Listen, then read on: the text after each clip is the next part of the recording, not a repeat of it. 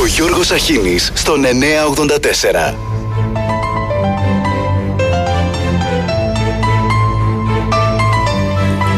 Καλημέρα, καλημέρα. Στο μεσοβδόμαδο είμαστε Τετάρτη, 15 είχε ο μήνας. Τουρκία-Συρία μαζικό νεκροταφείο. Στην Τουρκία 41.000 νεκροί, 6.000 έχουν φτάσει στη Συρία, επισήμως, ε. Στη Συρία επίσης φτάνει με το σταγονόμετρο η διεθνής βοήθεια. Βοήθειά μας. Κινητοποίηση σήμερα στο χώρο των εκπαιδευτικών κατά βάση για την αξιολόγηση, τα ακούσατε από την Αγγελική, αλλά και των συνταξιούχων. Θα ξεκινήσω όμως με κάτι διαφορετικό διότι σήμερα ο Guardian μας έχει είδηση πρωτοσέλιδη.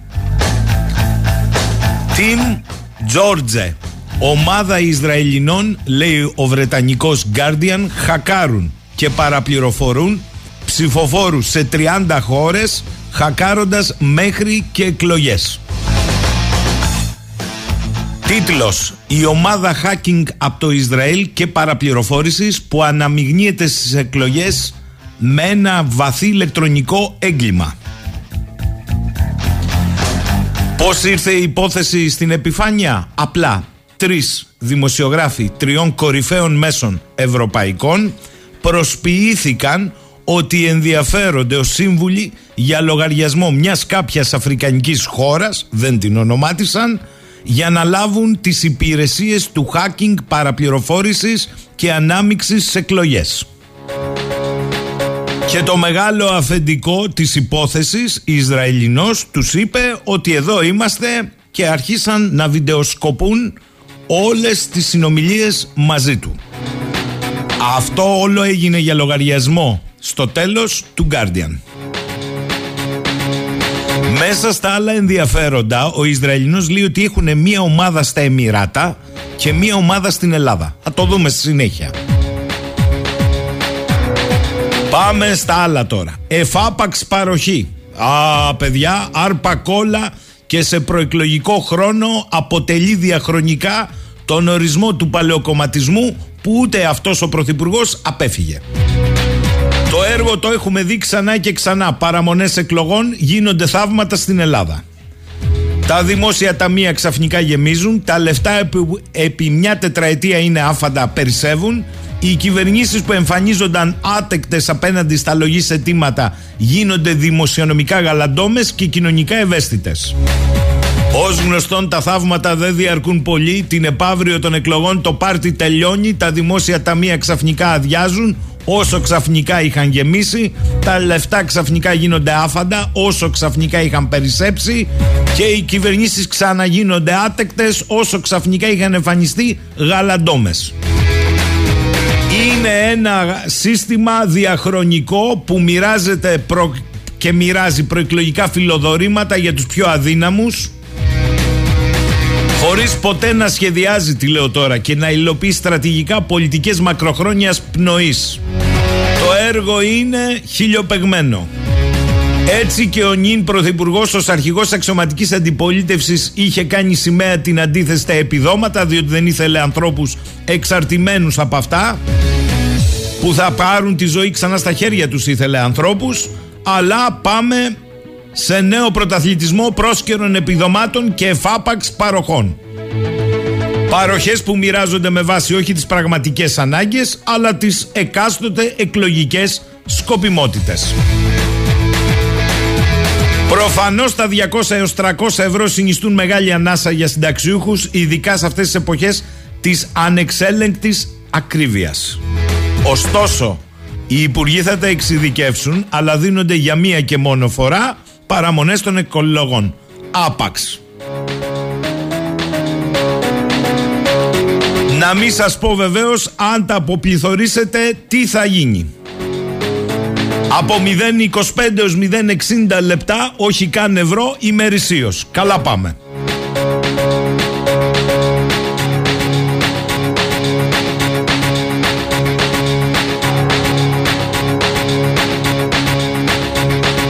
συνταξιούχοι λοιπόν μετά από 12 χρόνια παίρνουν αύξηση 7,7%. Το ωραίο είναι ότι την παίρνουν με νόμο του περίφημου Κατρούγκαλου, ο οποίος ήταν νόμος εκτροματικός. Η κυβέρνηση παρούσα δίνει την αύξηση, καρπώνεται την επικοινωνιακή επιτυχία, αλλά ξεχνά όσους έχουν προσωπική διαφορά περίπου ένα εκατομμύριο. Ξεχνά γιατί, γιατί δεν θα μπορούσαν να έχουν καταργήσει την προσωπική διαφορά και συνέχεια να δώσουν σε όλους τις αυξήσεις. Δεν έχουμε βγει από τα μνημόνια και τις μνημονιακές επιταγές που πανηγυρίζουν και τούτοι και οι προηγούμενοι. Αντίθετα επιλέγεις στους έχοντες προσωπική διαφορά ένα εφάπαξ ποσό 200-300 ευρώ. Αν επομένω ένας συνταξιούχος χωρίς προσωπική διαφορά πήρε αύξηση 50 ευρώ το μήνα, δηλαδή 600 το χρόνο, ένας συνταξιούχος με προσωπική διαφορά παίρνει τα μισά. Και του χρόνου, ενώ δηλαδή ο ένας θα συνεχίσει να παίρνει αυξημένη σύνταξη, ο άλλος θα περιμένει ξανά έναν άλλον πρωθυπουργό να το ανακοινώσει ή τον ίδιο νέο εφάπαξ επίδομα.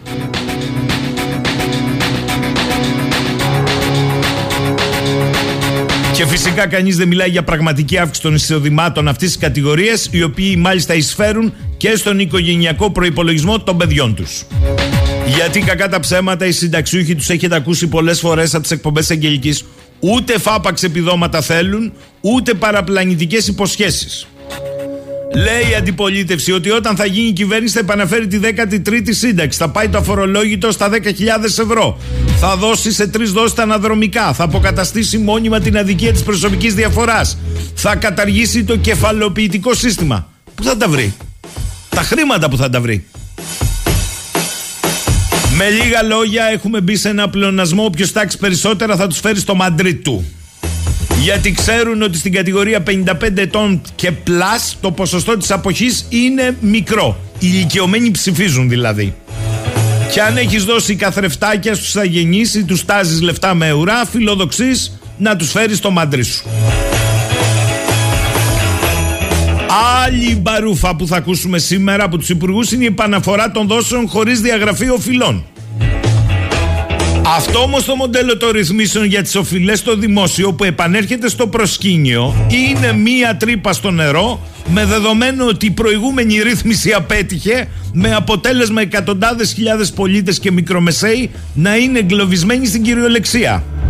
Οι δεσμευμένοι τραπεζικοί λογαριασμοί για χρέη προς το δημόσιο αγγίζουν το 1 εκατομμύριο πέρα από το έμφραγμα που προκαλούν σε οικονομία και τράπεζες το ερώτημα είναι αν θα ληφθεί κάποια γενναία πρωτοβουλία διαγραφής χρεών. Γιατί σε διαφορετική περίπτωση η κατάσταση θα παραμείνει ως έχει. Το δημόσιο δεν θα εισπράττει, εκατοντάδες χιλιάδες πολίτες θα βρίσκονται σε ομοιρία και για να το πω σε απλά ελληνικά, δώρο άδωρο να επαναφέρεις σε 120 δόσεις σε κάποιον ο οποίος δεν μπόρεσε να τις εξυπηρετήσει με την προηγούμενη ρύθμιση. Πλάκα μας κάνετε. Όσο για τους πληστηριασμούς, τι ακούσαμε χθες στη συνέντευξη τύπου, υπάρχει και η άλλη όψη του νομίσματος. Εκεί γίνονται οι περισσότερες ρυθμίσεις που είναι ιδιωτικές διευθετήσεις μεταξύ πολιτών και servicers. Δηλαδή πάτε βρείτε τα με το σφάχτη σας. Απλά πράγματα. Άλλα νέα. Η ισχυρότερη πολεομική αεροπορία του κόσμου τέθηκε σε συναγερμό. Ένας όμως πύραυλος τελευταίας τεχνολογίας κατέληξε στο νερό και από τα επίσημα χείλη διαψεύστηκε η εισδολή εξωγείωνων. Τα ντεσού των κυνηγιών υπτάμενων αντικειμένων στις ΗΠΑ θυμίζουν παροδία των X-Files. Ταυτοχρόνως ο Λευκός Οίκος έβγαλε νέα ανακοίνωση ότι μάλλον ήταν κάποιες κατασκευές που είχαν σχέση είτε με εμπορικούς λόγους είτε με τα ατμόσφαιρα. Στο δε Αμερικανικό Πεντάγωνο γίνεται του κουτρούλι ο γάμος διότι στήχησε ο ένας πύραυλος που έφυγε στον αερό και δεν πέτυχε το στόχο, ήταν ανάθεμα. Δεν ξέρω πόσα εκατομμύρια δολάρια. Καλό το γέλιο. Να σας θυμίσω ότι σήμερα είναι 15 Φεβρουαρίου. 15 Φεβρουαρίου του 1999 τι ακριβώς είχαμε; Πέτα τον έξω. Ρε Σάβα, πέτα τον έξω να τελειώνουμε, σε παρακαλώ, παιδί μου. Είχαμε την επέτειο της ντροπής και έχουμε. Πριν από 24 χρόνια, ο Αμπτουλάχο Τσαλάν έπεφτε στα χέρια των Τούρκων με πάσα από πράκτορες και ενώ ήταν στην ελληνική πρεσβεία στην Κένια. Τα λοιπά ανήκουν σε μια ιστορία που ολίγοι συζητούν. Αλλά ο τότε πρεσβευτής μας, ο κύριος Κοστούλας, είχε γράψει ένα ολόκληρο ημερολόγιο. Πολύ χαρακτηριστικό στο πώς η ελληνική πολιτική ηγεσία διαχειρίστηκε το θέμα. Πόσες είναι οι εποχές του χρόνου; Τέσσερις. Φθινόπορο, χειμώνας, άνοιξη, καλοκαίρι. Ως γνωστόν άνοιξη είναι οι μήνες Μάρτιος, Απρίλιος και Μάιος. Γιατί σας τα λέμε έτσι; Μα γιατί η κολοκυθιά των εκλογών καλά κρατεί από όλους. Με πρωταγωνιστή τον πρώτο, τη τάξη. Τι είπε χθες από την Κοζάνη, έχω πει πολλές φορές οι εκλογές θα γίνουν την άνοιξη. Συμπλήν κάποιες εβδομάδες δεν νομίζω πως θα έχει και τόσο μεγάλη διαφορά στη φορά των πραγμάτων. Είναι σαφής η απάντηση, αλλά παραπέμπει στην κολοκυθιά που εδώ και πολύ καιρό ξεκίναγε από διαρροές από το ίδιο το μέγαρο Μαξίμου. Για να μην θυμηθώ τις διαρροές για αλλαγή του εκλογικού νόμου με τους βουλευτές να έχουν ψηφίσει επαναφέροντας τον πόνους εδρών. Ψάχνοντας το ημερολόγιο λοιπόν θα δείτε ότι η μέρα Κυριακή 16 Απριλίου είναι Πάσχα. Ο Πρωθυπουργός στην Ιαπωνία στις 30 Ιανουαρίου είχε κάνει μια άλλη δήλωση που είχε χαρακτηριστεί συμβιλική. Είχε πει τότε: Κάποιες εκλογές θα γίνουν σίγουρα μετά το Πάσχα. Πότε είναι το Πάσχα, 16 Απριλίου. Τώρα μας φώτισε από την Κοζάνη. Αυτή η έκφραση δεν νομίζω πως έχει και τόσο μεγάλη διαφορά στη φορά των πραγμάτων να σας βάζει στα αίματα. Δεν είναι μια εβδομάδα προς μια εβδομάδα πίσω, είναι συμπλήν κάποιες εβδομάδες όπως είπε. Που σημαίνει ότι μπορεί και να πιάσουμε καλοκαίρι. Εξηγούμε. Η άνοιξη τελειώνει μαζί με το Μάιο, για να μην ξεχνάμε και το ημερολόγιο. Τα λέω αυτά γιατί από την 1η Ιουνίου αρχίζουν οι πανελλαδικές εξετάσεις που μαζί με τα ειδικά και μουσικά μαθήματα πάνε μέχρι τα τέλη Μαΐου. Ιουνίου, συγγνώμη. Και αυτή την περίοδο δύσκολα γίνονται εκλογές, αν και τίποτα δεν αποκλείεται. Φτάνουμε καλοκαίρι δηλαδή. Και τι συμβαίνει το καλοκαίρι; Πρώτα, πρώτα όλοι οι 17 18 άντε γεια. Κατά δεύτερον, για να βγάλετε μια άκρη με την κολοκυθιά, το ένα σενάριο λέει πρώτες εκλογές 9 Απριλίου πριν το Πάσχα και την εβδομάδα των παθών θα ακούμε αντί για τα γνωστά εκκλησιαστικά προεκλογικές κορώνες και εντολές. Αυτό σημαίνει ότι οι δεύτερες πιθανότητα θα χρειαστούν να γίνουν αρχές Μαΐου. Έλα μου όμως που υπάρχει και τ' άλλο σενάριο, οι πρώτες εκλογές να γίνουν τέλος Μαΐου πριν τις πανελλαδικές και οι δεύτερες τέλος Ιουνίου μετά τις πανελλαδικές ή αρχές Ιουλίου όπως και το 19.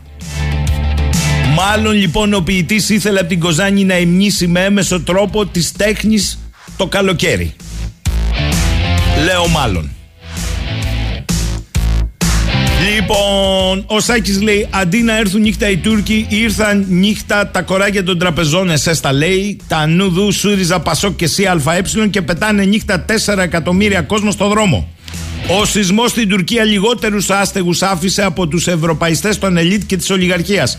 Πώς θα σηκώσει κεφάλι ο τόπος με αυτά εδώ; Ο Σπύρος τον είδατε τον Πρωθυπουργό να οδηγάει αυτοκίνητο υδρογόνου; Νικόλας τα προεκλογικά θαύματα και γενικά τα θαύματα απαιτούν βασικά ένα πράγμα. Αυτούς που τα πιστεύουν ή που τα βλέπουν έτσι. 200 με 300 ευρώ την ψήφο και άλλα τόσα για αξιοπρέπεια και την πατρίδα. Αυτοί είμαστε που λέει και ο άλλος κόκκινος επαναστάτης του Περισσού. Τάσος. Ο κύριος Τσίπρας έκανε μια τεράστια πρέπεια. Δήλωσε ενώπιον όλου του ελληνικού λαού για να δικαιολογήσει 25.000 ηλεκτρονικές κατασχέσεις το ξύλο στα ειρηνοδικεία, τα δικά μας λεφτά που έδωσε και αυτό στα φαν που έκανε ιδιώνυμο τη διαμαρτυρία ότι ούτε λίγο ούτε πολύ όσοι πηγαίναμε στα ειρηνοδικεία είμαστε αλήτες που πήγαμε να σώσουμε τα σπίτια του εφοπλιστή. Αυτά είναι ανήκουστα και ντροπή του.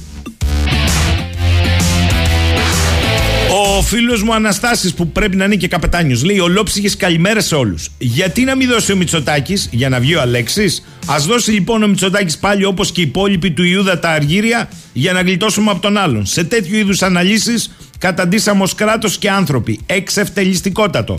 Εδώ που τα λέμε, ένας μόνο δεν είχε μοιράσει τα αργύρια του Ιούδα, παρόλα τα σπουδαία που έκανε και προγραμμάτιζε να κάνει, τον έλεγαν καποδίστρια και εμείς τον σκοτώσαμε.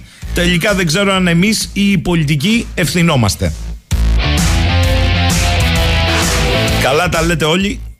Να μας τα πει η Κατερίνα με ένα τραγούδι.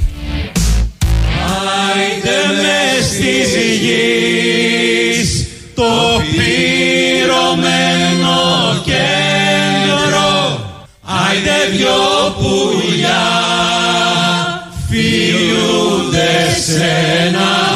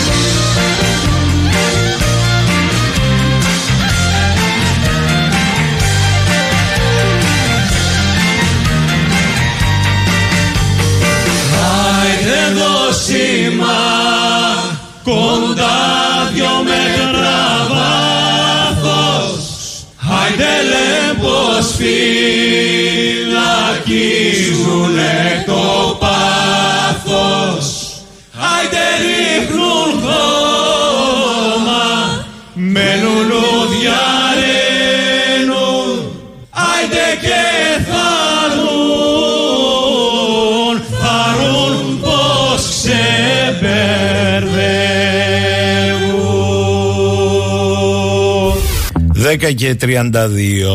Λοιπόν, η χώρα μας σήμερα έχει την τιμητική της στο εξωτερικό. Για τρεις λόγους. Οι δύο είναι δημοσιεύματα έγκριτων εφημερίδων, μία στη Βρετανία και η άλλη στη Γαλλία.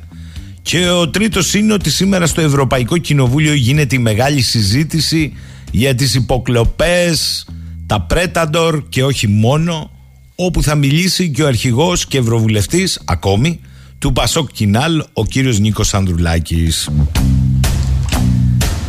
Οπότε σήμερα είναι μέρα για τον κύριο Κώστα Πικραμένο. ο οποίος εκτός από εμπειρογνώμονας ε, στο Ευρωπαϊκό Κοινοβούλιο είναι και διευθύνων σύμβουλος της EP Consulting στη Μασαλία, στη Γαλλία δηλαδή και έχει απόλυτη γνώση του πώς λειτουργούν όλα αυτά τα μυστικά συστήματα και μυστικές υπηρεσίες. Καλημέρα κύριε Πικραμένε. Καλημέρα σας. Δεν ξέρω αν το είπατε στην αρχή της εκπομπής. Σήμερα είναι η 15η Φλεβάρη. Το είπαμε, το είπαμε. Το είπαμε. Πώς δεν το είπαμε; Πέτα τον έξω Σάβα.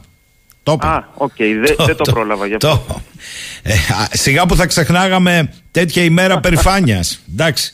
Ε, κοιτάξτε κύριε Πικραμένα, θέλω να ξεκινήσουμε σήμερα ε, πρώτα με το δημοσίευμα το βρετανικό του Guardian που έχει σκάσει ναι, πρωί-πρωί σαν βόμβα διότι φέρνει στο φως τη δράση της Team Jorge George ομάδας Ισραηλινών Συμβούλων η οποία φέρεται να έχει εμπλακεί σε χειραγώγηση εδώ είναι το εντυπωσιακό περισσότερο από 30 εκλογικών διαδικασιών σε όλο τον κόσμο με επικεφαλής κάποιον κύριο Ταλ Χάναν πρώην αξιωματούχο των Ισραηλινών ενόπλων δυνάμεων, κάτι μου θυμίζει αυτό, και τον οποίον παγίδευσαν δημοσιογράφοι τριών κορυφαίων μέσων της Ευρώπης, λέγοντάς του ότι είμαστε σύμβουλοι μιας αφρικανικής χώρας και πες μας πώς μπορούμε να επηρεάσουμε τις εκλογές. Τι έχετε να πείτε από αυτού; Ναι, από να πω κάτι ακόμη αν μου ναι. επιτρέπετε, ότι επειδή λέω τριών κορυφαίων μέσων, τα μέσα είναι η γαλλική Μοντ, το γερμανικό Spiegel και το ισπανικό El País. Από εκεί ήταν οι δημοσιογράφοι που εργάστηκαν για να φέρουν στην επιφάνεια αυτή την ιστορία. Δεν είναι τυχαία τα μέσα. Ακριβώς και έχει συμμετοχή και η Χαρέτς σε δεύτερο επίπεδο η Ισραηλινή. Α, μάλιστα. Ε, η συγκεκριμένη λοιπόν, ε, εγώ πρώτη φορά σήμερα το, το διάβασα, από ό,τι φαίνεται έπαιρνε εργολαβίες από την ε, Cambridge Analytica, τη γνωστή εταιρεία που είχε εμπλακεί το 2006 στην προεκλογική εκστρατεία του Ντόναλτ Τραμπ στις, ε, στη ΣΥΠΑ.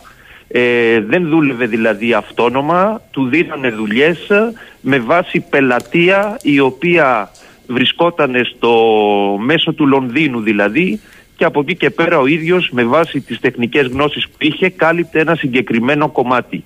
Αυτή λοιπόν είναι η λεγόμενη κυβερνό παραπληροφόρηση διότι με, το, με την Ιντελέξα μέχρι τώρα είχαμε τη λεγόμενη κυβερνοκατασκοπία.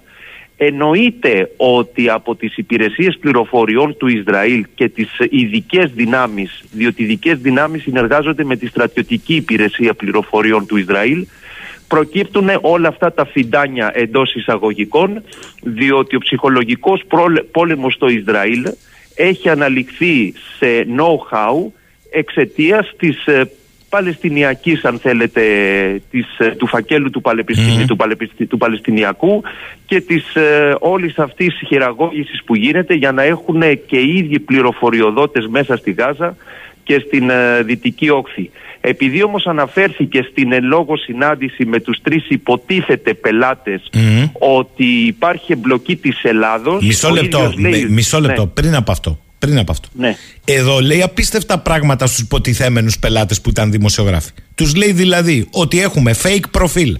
Μπορούμε να τρολάρουμε, να κάνουμε ομάδες, να παρέμβουμε σε δημοσκοπήσεις, να παρέμβουμε σε εκλογικές διαδικασίες ηλεκτρονικά και να μην μας παίρνει κανείς χαμπάρι διότι χρησιμοποιούμε το προφίλ του κυρίου Πικραμένου, πραγματικό ναι. προφίλ, αλλά από κάτω είμαστε εμείς. Καταλάβατε εδώ τι γίνεται; Ναι, δεν κάνουν μόνο αυτό. Είπε κάνουν και κάτι άλλο. Μπορούν και στέλνουν π.χ. το είπε ο ίδιος sex toys σε συγκεκριμένο υποψήφιο για ναι. να τον δει η γυναίκα του και να νομίζει ότι την απατά. Μάλιστα. Και δηλαδή λέει... μπαίνουμε και στη λογική δολοφονία χαρακτήρων, συκοφαντίας, μαύρης προπαγάνδας. Έχετε δίκιο. Ο κύριος Χάναν λοιπόν λέει κάποια στιγμή διαθέτουμε μια ομάδα στην Ελλάδα και μία στα ναι. Εμμυράτα.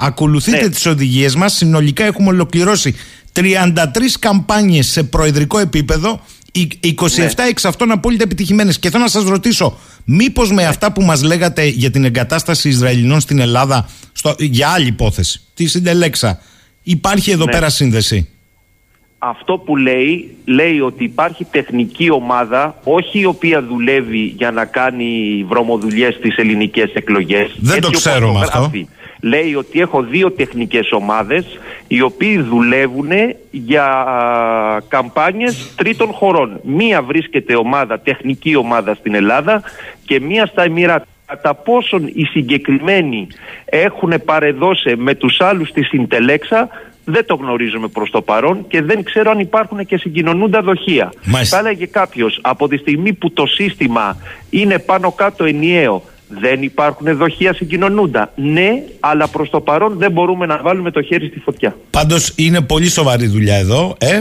Guardian και τρεις άλλες κορυφαίες εφημερίδες, οι δημοσιογράφοι παίξαν τους πελάτες.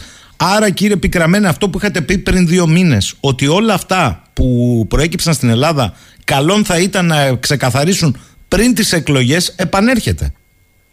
Ναι, επανέρχεται, βλέπουμε μέσω, μέσω καραμπόλας, μόνο που στην προκειμένη περίπτωση δεν, αν υπάρχει αυτή η τεχνική ομάδα σημαίνει ότι βρίσκεται σε κάποιον ιδιωτικό χώρο και εργάζεται underground και δεν βρίσκεται σε στρατιωτική εγκατάσταση όπως θεωρείται π.χ. το ΚΕΤΙΑΚ. Οπότε ποινικά αν θέλετε ε, αντιμετωπίζεται διαφορετικά. Δεν πρόκειται δηλαδή για κατασκοπία κατά της Ελλάδος. Μάλιστα. Όμως υπάρχουν ερωτηματικά το τι θα μπορούσε να κάνει και με τις εκλογές στην Ελλάδα. Ναι, αν βρει πελάτη και κάνει τις γνωστές ευρωμοδουλειές, θα μπορούσαμε Μάλιστα. να το συζητήσουμε. Αλλά προς το παρόν δεν υπάρχουν ενδείξεις. Μου κάνει όμως εντύπωση ότι λέει χήμα στο κύμα σε ανθρώπους που δεν τους γνωρίζει, που παρουσιάζονται ως πελάτες, ότι ξέρετε, εμείς έχουμε κατασταθεί στα Εμμυράτα πρόσφατα, διότι είχαμε και τις συμφωνίες του Αμπραχάμ και στην Ελλάδα. Οπότε βλέπουμε ότι η Ελλάδα και η Κύπρος έχουν αναδειχθεί ουσιαστικά Ισραηλινοί για να μην έχουν την ετικέτα Ισραήλ πουθενά στον κόσμο χρησιμοποιούν Ελλάδα και Κύπρο ως προκεχωρημένα εμπορικά φυλάκια για τις business τους. Αυτό πρέπει να καταλάβουμε και να το καταγράψουμε. Μάλιστα. Και το τελευταίο, πράγματι έχετε δίκιο, που προκύπτει είναι ότι η Ισραηλινή Χάρετς, η Ισραηλινή Χάρετς λέει σήμερα για παρέμβαση σε εκλογές στην- σε αφρικανική χώρα. Δεν ξέρω αν το έχετε Ναι, υπόψη μα- σας. Ναι, ναι, μα, μι- μα πρόσφατα μιλούσαν για, την, ε, για τις εκλογές στην, ε, στην Κένια. Αυτό, Κοιτάξτε αυτό να λέει. δείτε, από, από τη στιγμή που έχουμε π.χ. το Πρεταντόρ το οποίο εξάγεται σε Μαδαγασκάρι, σε Μοζαμβίκη, ξέρετε το ένα φέρνει τ' άλλο. Δεν μπορεί να αγοράσεις Πρεταντόρ και να έχεις επαφές με τους Ισραηλινούς και να μην σου έρθει και ο άλλος εργολάβος και να πει ξέρεις τι, να σε βοηθήσω και στις εκλογές. Αρχίζει δηλαδή μετά και μπαίνει πακέτο όλη η δουλειά. Δεν ξέρω κατά πόσο οι ελληνικές υπηρεσίες πληροφοριών, βλέπε ΕΙΠ κλπ, τα παρακολουθούν αυτά τα πράγματα. Η χώρα έχει εξελιχθεί σε ένα start-up Ισραηλιών. Όποιος θέλει έρχεται, όποιος θέλει φεύγει. Δουλειές να γίνονται, να περνάμε καλά. Μάλιστα. Πάμε στο δεύτερο δημοσίευμα. Είναι στο γαλλικό τύπο. Ε, σε μια εφημερίδα η οποία παίζει τέτοιο ρόλο. Εσείς θα μας πείτε αυτή η Κανάρντ; Η, η Κανάνα Σενέ είναι η μεγαλύτερη σε κυκλοφορία εφημερίδα στη Γαλλία. Είναι σατυρική και ερευνητική εφημερίδα. Μάλιστα. Σήμερα δημοσίευσε ένα ρεπορτάζ το οποίο έχει αποκλειστικές πληροφορίες με βάση τις οποίες ο Γάλλος πρέσβης στην Αθήνα είχε συνάντηση με τον αρχηγό της αξιωματικής αντιπολίτευσης κύριο Τσίπρα το Νοέμβριο και το Δεκέμβριο του 2022 καθώς ο κύριος Τσίπρας δημοσίως είχε δηλώσει ότι θα επανεξετάσει όλα τα συμβόλαια που έχει υπογράψει η νυν κυβέρνηση για τα εξοπλιστικά ένα το κρατούμενο, κατά πόσον δηλαδή υπάρχουν υπερτιμολογήσεις, διαφθορά κλπ. Και το δεύτερο σκέλος έχει να κάνει με τη συμμετοχή, την έμπρακτη συμμετοχή της ελληνικής εχώριας βιομηχανίας. Τα ακούσανε λοιπόν αυτά στη γαλλική πρεσβεία και είχαν ενδιαφέρον μεγάλων να βολιδοσκοπήσουν και να δούνε τις προθέσεις του ΣΥΡΙΖΑ σε περίπτωση που αύριο συμμετέχει σε μια κυβέρνηση συνεργασίας για παράδειγμα. Στη συνάντηση λοιπόν την πρώτη που έγινε στο γραφείο του κυρίου Τσίπρα στη Βουλή όπου συμμετείχε και ο κύριος Καλπαδάκης ο οποίος είναι ο διπλωματικός του ε, σύμβουλος ο Γάλλος ο πρέσβης με βάση τα δημοσιεύματα της εφημερίδας του είπε α, εν ολίγοις ότι οκ πέρα από τα τεχνικά στοιχεία τα δικά μας των γαλλικών κορβετών και των Ιταλικών δεν είναι ανάγκη τώρα να κάνεις και δώρο στην Μελόνι και την ε, Ιταλική άκρα δεξιά. Με την απάντηση του κυρίου Τσίπρα να είναι ότι στα εξοπλιστικά προγράμματα δεν υπάρχουν πολιτικές α, πολι- πολιτικά χρώματα. Θα αγοράσουμε αυτά που πρέπει άσχετα με το ποιος κυβερνάει τη Γαλλία και την... ε, Καλή Ιταλία. απάντηση για, τα- για τα εθνικά μας. Καλή απάντηση. Αλλά εδώ αναφύεται από το δημοσίευμα, από ό,τι καταλαβαίνω, Ε, ε; Θέμα μεταξύ γαλλικής πρεσβείας στην Αθήνα που προσπάθησε, θα το πω σικ, να κάνει μασάζ τον αρχηγό της εξωματικής αντιπολίτευσης. Πετώντας. Και όχι fair play. Μα, και, όχι fair play, πετώντας του και ένα τυράκι ότι μη βοηθήσει την ακροδεξιά μελώνη. Καλή απάντηση ναι. του αρχηγού της αντιπολίτευσης. Αλλά υπάρχει θέμα με τη γαλλική πρεσβεία στην Αθήνα και την Αβάλ. Ε, το, θέμα είναι ότι η γαλλική πρεσβεία, το είδαμε και προχθές τον ε, Γάλλο πρέσβη να συνοδεύει τον ε, διευθύνοντα σύμβουλο της Ναβάλ στο, στο ΓΕΘΑ. Ουσιαστικά η γαλλική εφημερίδα αυτή τη στιγμή κριτικάρει τη συμπεριφορά του Γάλλου πρέσβη ο οποίος θυμίζει περισσότερο dealer πολυεθνικών εταιριών παρά εκπρόσωπο της γαλλικής δημοκρατίας στην, ε, στην Ελλάδα και αυτό το μασάς που λέτε, το οποίο δεν το κάνουν μόνο στον αρχηγό του ΣΥΡΙΖΑ, από ό,τι μαθαίνω και σε συγκεκριμένους βουλευτές του ΣΥΡΙΖΑ, οι οποίοι είναι μέλη στη λεγόμενη Διαρκή Επιτροπή Άμυνας και Εξωτερικών της, ε, της Βουλής. Ε, αυτό ουσιαστικά φύγει το ρεπορτάζ και περιμένουμε αντίδραση από το Γαλλικό Υπουργείο Εξωτερικών. Μάλιστα. Το κρατάμε. Είναι εντυπωσιακό. Τουλάχιστον η ελληνική πλευρά φαίνεται ότι απάντησε καταλήλως. Πείτε μου όμως. Και νομίζω θα αντιδράσουν και οι Ιταλοί, διότι βλέπουν ότι το παιχνίδι χοντρένει και δεν είναι fair play. Ε, βέβαια, άμα σου λέει μη, έλα τώρα, εντάξει. Και το λέει ο Γάλλος πρέσβης, δεν το λέει ο Γάλλος υπουργός. Ο Γάλλος πρέσβης, ο οποίος είναι διοικητικός υπάλληλος, έτσι, να μην το ξεχνάμε. Σωστά. Και είναι, να λέει είναι τώρα... υπάλληλος ενός Υπουργείου και να μιλάει με αυτόν τον τρόπο για τον Πρωθυπουργό ή την Πρωθυπουργό μιας χώρας μέλους της Ευρωπαϊκής Ένωσης. Πείτε μου εδώ, μου, μου στέλνουν μήνυμα την ώρα που σας ακούνε Λέει πάλι καλά, λέει δεν πάτησε την Πεπονόφλουδα ο αρχηγός της αξιωματικής αντιπολίτευσης και απάντησε καταλήλως. Αλλά την ίδια ώρα που γίνονται αυτά στον ευρωπαϊκό χώρο, τσούκου τσούκου η Ρωσία απέκτησε νέα βάση στην Αφρική. Το έχετε υπόψη σας; Ε, για ποια χώρα μιλάμε; Δεν ξέρω τώρα ποια χώρα μιλάνε. Αυτό μου λένε. Εντάξει, στην Αφρική σε 25 χώρες ήδη δραστηριοποιείται η Βάγνερ. Δεν θα μου έκανε εντύπωση.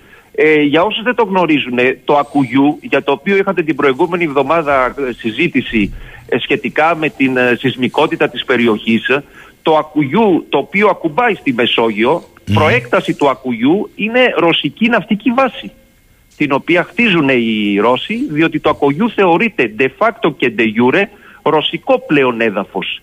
Το ακουγιού λοιπόν πέρα από τους αντιδραστήρες θα έχει και μικρό δικό του ρωσικό ναύσταθμο πέρα από αυτόν που υπάρχει στη λατάκια της Συρίας. Επανήρθε άλλος ακροατής και λέει η βάση είναι στην Ερυθρά θάλασσα κύριε Πίκραμενε. Α, μάλιστα. Μάλιστα. μάλιστα. Ε... Στην Ερυθρά θάλασσα νομίζω ότι θα είναι κοντά στην, ε, στην Κινέζικη την αντίστοιχη και μην ξεχνάμε και ότι η μεγαλύτερη στρατιωτική βάση στην Αφρική της Τουρκίας βρίσκεται στο Μογκαντήσου της ε, Σομαλίας. Τώρα, εδώ, γιατί ε, θέλω να σας ρωτήσω μερικά πράγματα ακόμη, όμως έχω και τους ακροατές που λένε θα ήθελα παρακαλώ πολύ το σχόλιο του κυρίου Πικραμένου, λέει ο Γιάννης από την Αθήνα, αναφορικά με το δημοσίευμα από τον βραβευμένο με Πούλιτζερ και Πολκ Σέιμπουρ Χέρ σχετικά με την ανατείναξη. Ναι. ναι, που ευθέως αναφέρει ότι είναι έργο Αμερικανών και Νορβηγών και ο φίλος ο Κώστας τι λέει για τα μπαλόνια τώρα που αστόχησε ο ένας πύραυλος των Αμερικανών έπεσε στη θάλασσα; Λοιπόν, για τον ε, Χέιμουρς υπάρχει μεγάλη αυτή τη στιγμή παραφιλολογία κατά πόσο ειλικρινά παραμένει έγκυρος και έγκριτος όπως για, για δεκαετίες ολόκληρες. Δεν μπορώ τώρα εγώ να πω είναι σωστό ή είναι λάθος. Από τη στιγμή που παίρνει την ευθύνη πάνω του δεν νομίζω ότι θα θέλει τώρα στα, στα τελευταία του όπως λέμε ε, να του μείνει η ρετσινιά. Ε, ναι, συμφωνώ, πιστεύω ότι υπήρξε δολιοφθορά, ο στόχος ήταν να αδρανοποιηθεί ε, οριστικά ο ενεργειακός κόμβος Ρωσίας-Γερμανίας και να περνάνε μέσα από την Πολωνία που θεωρείται αμερικανικό προτεκτοράτο. Μέχρι εκεί, από εκεί και πέρα δεν Για τα μπαλόνια; Ε, για τα μπαλόνια, τι θέλετε να σας πω; Πώς, ε, πώς δράει η κινέζικη κατασκοπία στις, ε, στη ΣΥΠΑ είναι, είναι γνωστό. Το παρακολουθούμε και αυτό. Είναι, είναι, είναι στο πρόγραμμα. Τώρα, κύριε Πικραμένε, σήμερα είπα, ε, η Ελλάδα έχει την τιμητική της και στο Ευρωπαϊκό Κοινοβούλιο, στο οποίο είστε ναι. και εμπειρογνώμονας. Και γίνεται μια μεγάλη συζήτηση. Ε, ναι. Ναι, ναι, είναι η Ολομέλεια την οποία μετά από πρόταση των, ε, των Ευρωσοσιαλιστών ε, όπου θα συζητηθεί το, το θέμα. Ξέρετε από αυτές τις Ολομέλειες δεν βγαίνει ζουμί, ε, πρόκειται κυρίως για, ε, για μονολόγους. Νομίζω ότι η ζουμί θα βγει την 28η του Φλεβάρη ναι. όταν οι πρόεδροι της ΑΔΑΕ και της ε, Επιτροπής της Αρχής για την Προστασία των Προσωπικών Δεδομένων θα πάνε στην Επιτροπή ΠΕΓΑ με στοιχεία για να καταθέσουν ε, στην, ε, στους, στην ελόγω, στη λεγόμενη ad hoc εξειδικευμένη επιτροπή. Α, εκεί που θα πάει ο κύριος Ράμος και ο κύριος Μενουδάκος λέτε. Για τον κύριο Ράμο και τον κύριο Μανουδάκο λέω, νομίζω ότι εκεί θα ανοίξουν τα χαρτιά τους, είναι και άλλο το κλίμα, είναι Ευρωπαϊκό Κοινοβούλιο, νομίζω ότι θα γίνουν, θα τους περιμένει η γνωστή Ολλανδέζα, όπως λέμε. Μάλιστα. Λοιπόν, για πάμε τώρα σε αυτά τα δικά μας. Ε, Πρέταντορ και τμήμα εσωτερικής ε, ασφάλειας στην ΕΕΠ, εσωτερικής, εσωτερικής υπηρεσίας στην ΕΕΠ. Ναι, και όχι μόνο αυτό, ιδρύεται στην, ε, στην ΕΕΠ από ό,τι μαθαίνω και τμήμα γραφείο τύπου και επικοινωνίας. Μάλιστα. Ε, αν είναι να φτιάξουμε γραφείο τύπου και, το οποίο δεν υπήρχε μέχρι τώρα. Καταρχάς θα έλεγα να αναβαθμίσουν καταρχάς την ιστοσελίδα τους διότι παραπέμπει σε άλλες δεκαετίες. Αναφέρομαι στην, ε, στην ιστοσελίδα της, της Εθνικής Υπηρεσίας Πληροφοριών. Ένα το κρατούμενο. Δεύτερον, να φτιάξουν επιτέλους αυτή την υπηρεσία ιστορικού αρχείου για να μπορούν και όλοι οι ερευνητές. Υπάρχει μεγάλο ενδιαφέρον κύριε Σαχίνη, διότι του χρόνου κλείνουμε 50 χρόνια από την Κυπριακή τραγωδία και με τον νόμο του 2008 της ΕΙΠ θα έπρεπε ό,τι διαβαθμισμένα έγγραφα έχουν κλείσει πέντα, πεντακονταετία να αποχαρακτηρίζονται.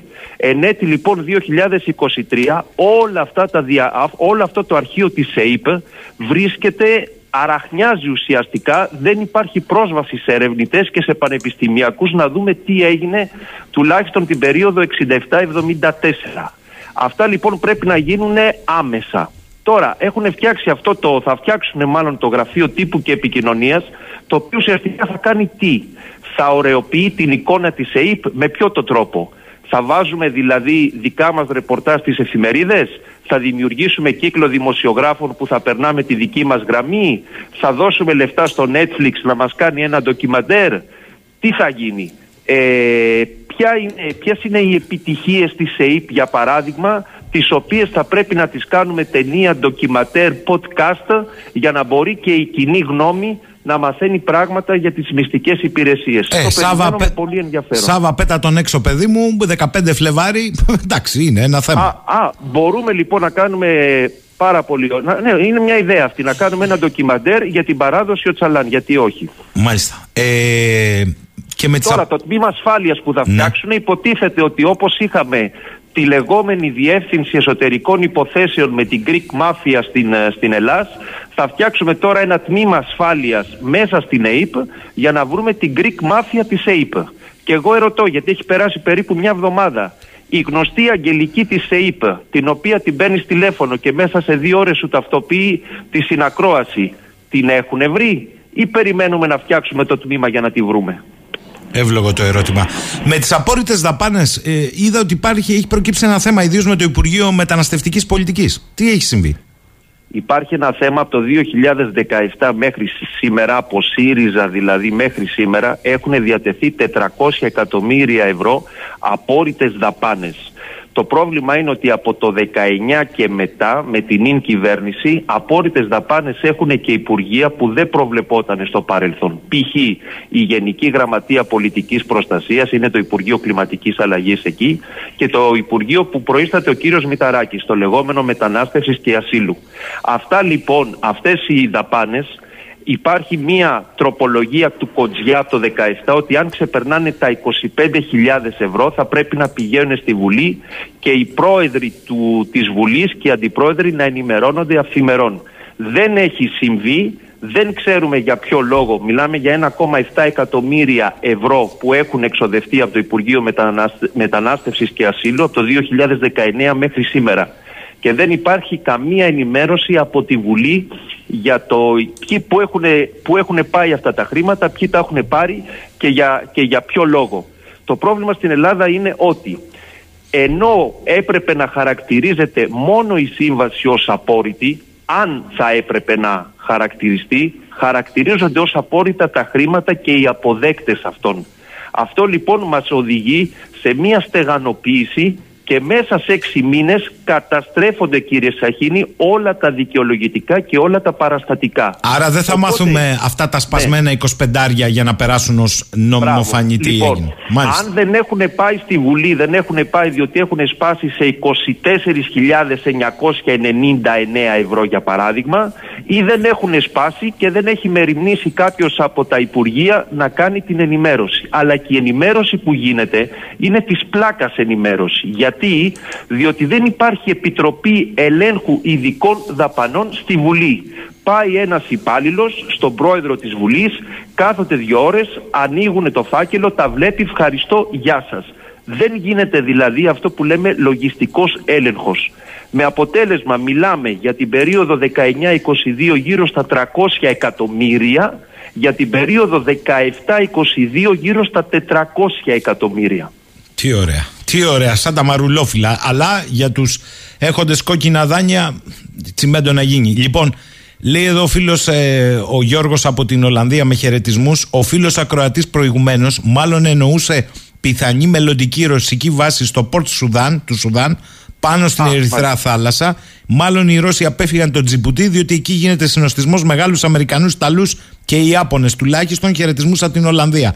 Τώρα, Τζιμπουτί είναι και οι Κινέζοι, ναι. Μάλιστα. Τώρα θέλω να κλείσουμε με κάτι διαφορετικό, γιατί ε, έχετε γράψει και βιβλία, άρα ξέρετε πώς λειτουργεί ο γείτονας. Ναι. Υπήρξε ναι. αυτός ο εναγκαλισμός, ο θερμός, η αλήθεια είναι, ε, του Έλληνα Υπουργού Εξωτερικών με τον Τούρκο Υπουργό Εξωτερικών και ένα κύμα δηλώσεων ε, και από την τουρκική πλευρά περί αλλαγής σελίδας και το λοιπόν. Οι παραβιάσεις συνεχίζονται, πρέπει να πω. Ε, Παρ' όλα αυτά, θέλω να ρωτήσω στο βάθος κήπο τι αντιλαμβάνεστε; Λοιπόν, πέρα από το καθαρά ανθρώπινο κομμάτι, έτσι, το, οποίο το, το, οποίο, το οποίο το καταγράφουμε και το επικροτούμε, δεν υπάρχει θέμα σε αυτό. Λοιπόν, από τη στιγμή που η, το 90% το σενάριο λέει ότι δεν θα γίνουν εκλογές ούτε το Μάιο ούτε τον Ιούνιο στην Τουρκία και ο λόγος είναι ότι ναι μεν η κυβέρνηση θα τις προκηρύξει αλλά η ελεκτική επιτροπή θα δηλώσει αδυναμία στις συγκεκριμένες περιοχές που έχουν πληγεί να διεξάγει εκλογές οπότε φύγαμε κύριε Σαχίνη τουλάχιστον για φθινόπωρο προς χειμώνα. Στόχος του Ερντογάν είναι να το πάει όσο γίνεται πιο πολύ, να ξεκινήσει αυτό το λεγόμενο φαραωνικό πρόγραμμα ε, οικοδόμησης νέων ε, κτηρίων, ε, οικείων, θέλετε, για τα θύματα, αλλά πλέον ε, έχουμε τελειώσει με τη λογική των εκλογών στην Τουρκία να το καταγράψουμε και στο Υπουργείο Εξωτερικών και στα άλλα τα Υπουργεία ότι δεν θα γίνουν εκλογές φέτος στην Τουρκία. Ε, από εκεί και πέρα, ε, η γαλάζια πατρίδα θα μείνει, ε, το κάζους μπέλι θα μείνει, δεν αλλάζουν αυτά τα θέματα, διότι αυτά ανήκουν στο σκληρό πυρήνα της εθνικής ασφάλειας και δεν μετατρέπονται ή αν θέλετε δεν αλλοιώνονται λόγω φυσικών καταστροφών ή άλλων εκτάκτων αναγκών. Αυτό να το καταλάβουμε και να μην παπαγαλίζουμε στα ΜΜΕ ότι μπήκαμε σε νέα εποχή και ότι με τους Τούρκους πλέον ε, ε, είμαστε σε φάση εξομάλυνσης και ε, ετοιμαζόμαστε για Χάγη. Μας κάνανε την καρδιά περιβόλη πάλι σήμερα. Όμορφος κόσμος, αγγελικά πλασμένος, αλλά αυτή είναι η πραγματικότητα. Τι να κάνουμε σε όλα τα. Μην ξεχνάμε και την Ούρσουλα, έτσι. Ναι, βεβαίως. Η Ούρσουλα που έχει μήνυση από τους New York Times πλέον για τα συμβόλαια με τον κύριο Μπουρλά της Pfizer. Για, Καταλάβατε γιατί χρειαζόμαστε το Πρεταντόρ. Διότι αν είχαμε το Πρεταντόρ, θα είχαμε τα SMS της Ούρσουλας. Δεν θα χρειαζόταν να τη ρωτούσαμε πού τα έχεις καταχωνιάσει ή αν τα έχεις σβήσει όχι. Τι ωραίος κόσμος. Αλλά αυτό νομίζω μπροστά στο Qatar Gate, το Qatar Gate θα είναι τσάι στη Σαχάρα. Ε, αν προκύψει, κύριε. Ένα κερασάκι στην τούρτα πριν σας αφήσω. Μέσα στο κοινοβούλιο, το Ευρωκοινοβούλιο, για να τα ακούνε οι ακροατές, υπάρχουν λεγόμενες ομάδες φίλων, φίλων τρίτων χωρών. Υπάρχει λοιπόν και η ομάδα φίλων των Εμμυράτων μέσα στο Ευρωκοινοβούλιο. Πέρα από το Κατάρ έχουμε και τα Εμμυράτα. Μέχρι λοιπόν το 2019, δεν ξέρω αν είναι μέχρι σήμερα, οι κύριοι Κεφαλογιάννης και Μεϊμαράκης ήταν μέλη της ομάδας φίλων των Εμμυράτων. Την ίδια στιγμή σε πολύ γνωστό Ινστιτούτο των Βρυξελών στο Διοικητικό Συμβούλιο ήταν, δεν ξέρω αν συνεχίζει μέχρι τώρα, η πολύ καλή φίλη του Βαγγέλη Βενιζέλου, Άννα Διαμαντοπούλου. Με τις υγείες μας. Καλημέρα σας κύριε Πικραμένο. Ευχαριστώ και εγώ. Καλημέρα. Καλημέρα, καλημέρα. Λέει εδώ κάποιος, τι χώρα σου ρωτήρει. Με συγχωρείτε, παιδιά. Είμαστε στο επίκεντρο των πάντων τελικώς. Πάμε τώρα στο θέμα που ο ψήμος το έχουν ανακαλύψει, αλλά η πραγματικότητα είναι σκληρή. Διότι όταν λέει χθες ο πρόεδρος της Ομοσπονδίας Δανειοληπτών, ο κύριος Κριτικός, ότι πάνω από 120.000 ακίνητα, εκ των οποίων τα 60 με 70% είναι πρώτες κατοικίες, έχουν δρομολογηθεί από funds και services να βγουν σε πληστηριασμό διετία 23-24, αυτό συνεπάγεται ότι περίπου 500.000 Έλληνες κινδυνεύουν άμεσα να βγουν στο δρόμο. Το θέλετε και με όρους οικονομίας, το είπε πολύ καλά μια εξαιρετική κυρία, την οποία θα ακούσουμε στη συνέχεια, ότι η μεγαλύτερη αναδιανομή πλούτου στην ιστορία του ελληνικού κράτους μπορεί να συντελεστεί τώρα. Στο όνομα της οποίας όλοι κάνουν επίκληση για τις νομοθετικές πρωτοβουλίες που είχε αναλάβει, η οποία σας θυμίζω μας είχε πει από αυτή εδώ τη συχνότητα, ότι ναι, επί των ημερών μου δεν σταμάτησαν οι πληστηριασμοί. Μπήκε ένα πλαίσιο όμως. Και το πλαίσιο αυτό είχε μια προστασία για την πρώτη κατοικία, ιδίως των φτωχοδιάβολων. Έκτοτε όλοι ομνίαν στο όνομα αυτών των ρυθμίσεων, τις ρυθμίσεις ή τον νόμο όπως λέγαν Κατσέλη, όλοι όμως στην πράξη κάναν τα ακριβώς αντίθετα. Μέχρι που φτάνουμε πια στην απόφαση της Ολομέλειας του Αρίου Πάγου. Κυρία Λούκα Κατσέλη είναι στη συχνότητα σήμερα. Καλημέρα κυρία Κατσέλη. Καλημέρα κύριε Σαχίνη και καλημέρα σε όλους τους ακροατές μας. Θέλω καταρχάς ένα συνολικό σχόλιο μετά την απόφαση που είναι και συντριπτική απόφαση της Ολομελίας του Αρίου Πάγου. Κύριε Σαχίνη, η απόφαση αυτή ε, πρώτον έχει δύο χαρακτηριστικά. Ε, βγήκε σε 9 μόλις μέρες κάτι το οποίο είναι πρωτοφανές για ένα τόσο σοβαρό θέμα και ανέτρεψε την απόφαση 822 του, του, 2022 του τμήματος το οποίο έλεγε ότι οι εταιρείες διαχείρισης απαιτήσεων δεν μπορούν να, να προχωρήσουν σε πληστηριασμούς με βάση τον νόμο που είχαν χρησιμοποιήσει. Το δεύτερο χαρακτηριστικό αυτής της απόφασης ήταν ότι ήταν μια απόφαση η οποία είχε ε, πριν ένα μήνα ε, τόσο ο κύριος Σταϊκούρας όσο και ο διοικητής της Τράπεζας της Ελλάδος είχε, την είχε προαναγγείλει ουσιαστικά λέγοντας ότι θα υπάρξει απόφαση της Ολομέλειας. Απλώς τα καταθέτω αυτά γιατί είναι τουλάχιστον περίεργα και θεσμικά ανορθόδοξα. Ε, πάμε τώρα στην ίδια την απόφαση. Η απόφαση αυτή του Αρίου Πάγου, εγώ δεν μπορώ να τη σχολιάσω στο νομικό της σκέλος, αλλά μπορώ να σχολιάσω τις επιπτώσεις που νομίζω ότι θα έχει και οι οποίες είναι άκρος αρνητικές. Το πρώτο είναι ότι όπως ήδη είπατε προχωράμε σε πληστηριασμούς, ε, χιλιάδες πληστηριασμούς σε μια πολύ δύσκολη περίοδο όπου τα περισσότερα νοικοκυριά πλήττονται από την ακρίβεια, από την αβεβαιότητα, από την μείωση του βιωτικού τους επίπεδου. Και τα επιτόκια αυξάνουν ε, κάνοντας, καθιστώντας το, τα δάνεια ακόμα πιο ακριβά. Το δεύτερο, η δεύτερη επίπτωση είναι ότι το δημόσιο ακριβώς εξαιτίας της εφαρμογής του νόμου που χρησιμοποίησαν οι servicers για τις κατασχέσεις ε, χάνει έσοδα περίπου 59 δισεκατομμύρια από φόρους και τέλη που θα έπρεπε να πληρωθούν. Διότι ο νόμος 3156 του 3 έχει 14 απαλλαγές από φόρους και νομίζω ότι γι' αυτό χρησιμοποίησαν αυτόν τον νόμο, ο οποίος όμως τους, ε, δεν τους επέτρεπε να προχωρήσουν σε πληστηριασμούς. Η τρίτη επίπτωση είναι ότι ο οφειλέτης χάνει το σπίτι του χωρίς να έχει κληθεί να ρυθμίσει τις οφειλές του ή να έχει μπει σε μια διαπραγμάτευση με, τη, με το servicer προκειμένου να εξαγοράσει ο ίδιος σε μια λογική τιμή. Και αυτό είναι κάτι το οποίο και αυτό προβλεπόταν στο νόμο 3156 ε, του 3, δηλαδή σύμφωνα με τον νόμο δεν ήταν υποχρεωμένη η εταιρεία να καλέσει τον οφειλέτη να διαπραγματευτεί μαζί του και αυτός είναι ο δεύτερος λόγος για τον οποίο προτίμησαν εκείνον τον νόμο και αντί τον νόμο του 15. Η τέταρτη επίπτωση είναι αυτή που ήδη αναφέρατε ότι γίνεται μια τεράστια ανακατανομή πλούτου από ευάλωτα νοικοκυριά σε νομικά πρόσωπα η πλειοψηφία των οποίων έχουν ε, την έδρα τους στο, στο εξωτερικό και έχουν ένα ελάχιστο μετοχικό κεφάλαιο. Δηλαδή από τις 19 αυτές εταιρείες, ελάχιστες είναι που έχουν ένα μετοχικό κεφάλαιο πάνω από ένα εκατομμύριο. Έχουν δανειστεί. Ε, ή μέσω έκδοσης ομόλογου ή μέσω δανεισμού.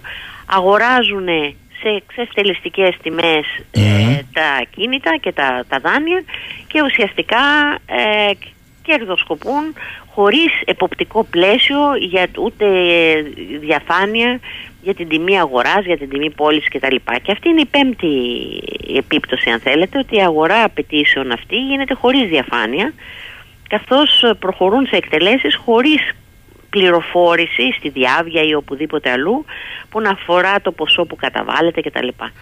Άρα ε, συνολικά είναι μια απόφαση η οποία ε, δημιουργεί κατά τη γνώμη μου και οικονομικά και κοινωνικά και θεσμικά προβλήματα. Κυρία Κατσέλη, ε, θα σας ταλαιπωρήσω εντός εισαγωγικών λίγο σήμερα, αλλά έχει ενδιαφέρον. Γιατί είστε ένας από τους ελάχιστους, εγώ πρέπει να το πω αυτό, πολιτικούς που με σαφήνεια και καθαρότητα δεν είπατε ότι σταματάνε οι πληστηριασμοί όταν κάνατε τις ρυθμίσεις. Είπατε όμως ότι βάζουμε ένα πλαίσιο προστασίας, θα το πω, των φτωχοδιάβολων στις όποιες διαπραγματεύσεις για να μην έχει ο δυνατός διαρκώς όχι το πάνω χέρι απλώς, να έχει κολλημένο με την πλάτη στην τοίχο τον μη δυνάμενο.